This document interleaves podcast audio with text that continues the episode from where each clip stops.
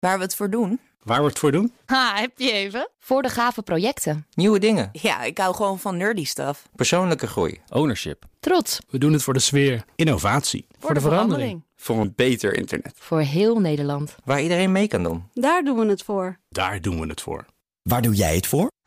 Kom werken voor KPN en groei op jouw manier. Check de actuele vacatures op het gebied van data, security, development en networking op jobs.kpn.com/tech. Wetenschap vandaag. Een microrobotje dat van vorm kan veranderen en dat net als bot in ons lichaam eerst zacht is en dan hard wordt. Dat is waar onderzoekers aan hebben gewerkt. Bij ons is Carlijn Meijners, onze wetenschapsredacteur. Carlijn, een heel goede middag. Hoe zijn we op dit idee gekomen? Goedemiddag.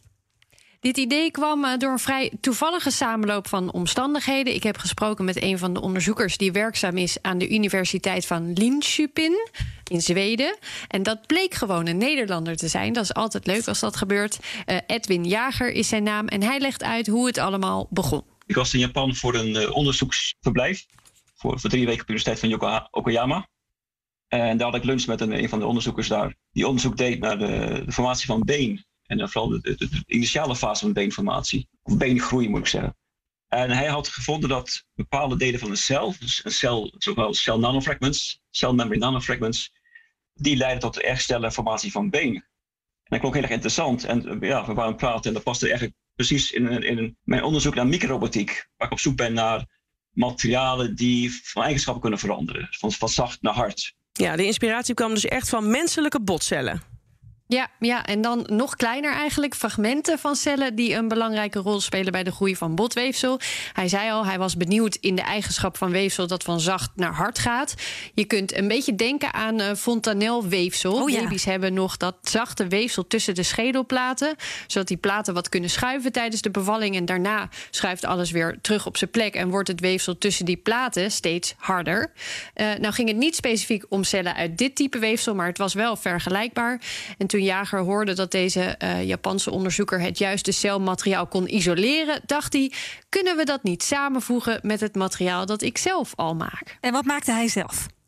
Hij uh, werkte aan materialen die van vorm kunnen veranderen. Dus niet zozeer van zacht naar hard. Maar materiaal dat zelf kan buigen, bijvoorbeeld. Nou, dat celmateriaal uh, dat botgroei stimuleert, werd netjes gedroogd en opgestuurd vanuit Japan.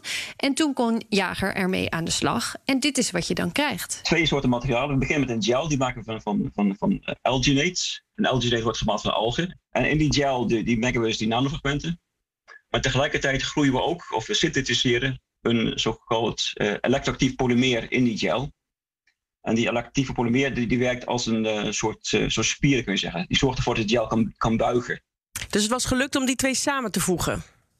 Ja, ja, dat polymeermateriaal waar Jager zelf al aan werkte, dat reageert op elektrische lading. Daardoor trekt het bijvoorbeeld samen of vouwt het juist open. En wat ze vervolgens hebben gemaakt, is een eerste simpel microrobotje dat eerst opgevouwen zit, zodat je het ergens doorheen kunt krijgen. Uh, uiteindelijk misschien bijvoorbeeld een hele dunne naald. Wow. En als het daar eenmaal doorheen is, laat je het weer openvouwen als een soort paraplu. Uh, maar dan zijn de spaken van die paraplu straks dus uh, eerst zacht. Maar komt het celmateriaal dat ook in dat materiaal zit in aanraking met voedingsstoffen, in het lichaam bijvoorbeeld, calcium, uh, dan kristalliseert het als het ware, dan wordt het hard, net als bot zou doen. En wat zou zo'n robotje dan kunnen gaan doen, bijvoorbeeld? Van alles eigenlijk. Die mogelijkheden zijn vrij eindeloos. Een van de ideeën is botherstel op moeilijke plekken. Als je dit materiaal naar een breuk kan laten gaan, dat zou dan aangestuurd worden door dat elektroactief polymeer. En vervolgens laat je het materiaal op de juiste manier in die breuk harder worden. Dan kan het de basis vormen voor, voor botherstel. Maar gaat veel sneller uh, dit dan. hebben ze het gaat sneller, maar het gaat, het gaat, vooral ook om plekken waar je moeilijke breuken, ja, zeg maar, ja. die niet zo makkelijk te maken zijn, nu nog op moeilijke plekken. En dit, dit hebben ze nog niet in mensen kunnen testen, maar daar moet het natuurlijk wel naartoe. Al kun je waarschijnlijk hiervoor ook uh, best wel mooie toepassingen verzinnen uh, buiten het lichaam zelfs. En dat materiaal moet dan elke vorm kunnen aannemen, neem ik aan. Ja, ja.